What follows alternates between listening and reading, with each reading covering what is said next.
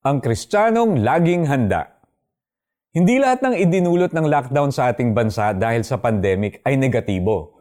Isa sa mga nakakatuwang nangyari, lalo na nung nakaraang dalawang taon, ay yung pag-trending ng mga pagkain tulad ng ube pandesal, baked sushi, DIY samgyup at inumin tulad ng dalgona coffee.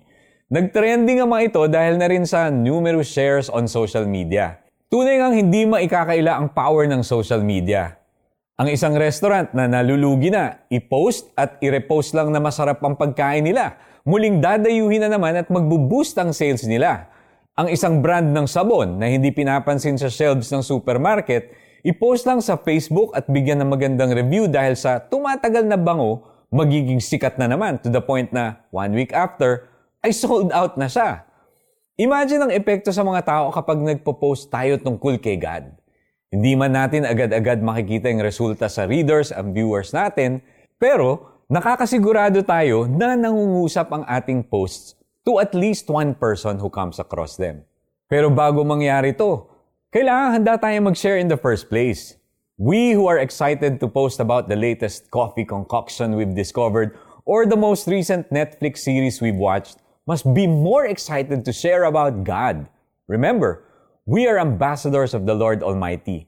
And as ambassadors, kailangan ay ready tayong sagutin ang katanungan ng iba ukol sa Kanya na nagligtas sa atin. Ang pagiging handa ay hindi madali, but it is an honor to represent God. Thus, we must always be ready and enthusiastic. Remember, sharing about God is also a way to honor and worship Him. Let's pray.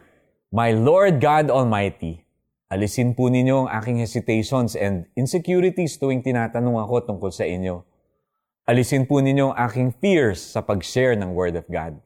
Sa pangalan ni Jesus, Amen. At para sa ating application, ano yung content ng social media account mo? Nakaka-encourage ba mga sineshare mo doon? Gamitin mo ang iyong social media presence upang makapagbahagi ng salita ng Diyos at makapag-encourage sa iyong connections. Igalang ninyo si Kristo mula sa inyong puso at sambahin ninyo siya bilang Panginoon. Lagi kayong maging handang magpaliwanag sa sino mang magtatanong sa inyo tungkol sa pag-asa na nasa inyo.